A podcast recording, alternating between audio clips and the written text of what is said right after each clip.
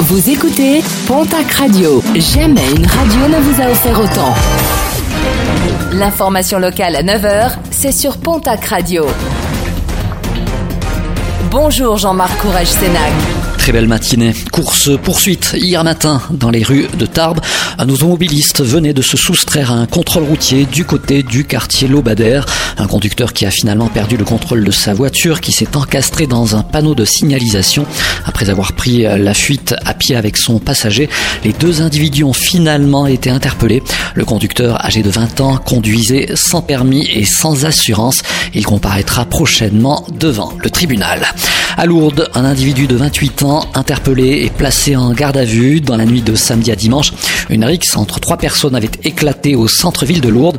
Intervenue rapidement, la police a constaté que l'un des trois protagonistes avait une batte de baseball. De simples blessures légères sont à déplorer. Made in Bigorre, afin de faire face à la crise sanitaire, les équipes du groupe Seigneuré ont mis à profit leur capacité de développement et de fabrication d'ordinaires dédiés aux industriels aéronautiques pour concevoir un distributeur de produits de désinfection des mains, un distributeur fabriqué à Tarbes et qui permet de prévenir des risques de propagation des microbes et virus dans les lieux recevant du public. Faire ses courses au plus proche de vous, le concept des emplettes fermières lancé par la Chambre d'agriculture des Hautes-Pyrénées. Après avoir été lancé au Foirail à Tarbes, l'antenne située à Isacoste accueillera tous les mercredis à partir du 20 mai entre 17h30 et 19h le deuxième drive fermier du département.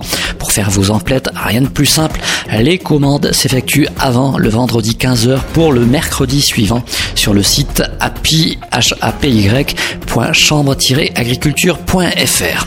Et puis en sport football, après le départ de Bruno Irles du Pau FC, plusieurs pistes sont explorées, notamment celle de Didier Tolo, selon nos confrères du journal Sud-Ouest. L'ancien attaquant des Girondins de Bordeaux pourrait prendre la suite qu'on a L'autre piste conduit à Pascal Planck, ancien joueur et entraîneur du Pau. Il entraînait Niort jusqu'en janvier dernier. Des suppositions, mais rien n'est encore arrêté.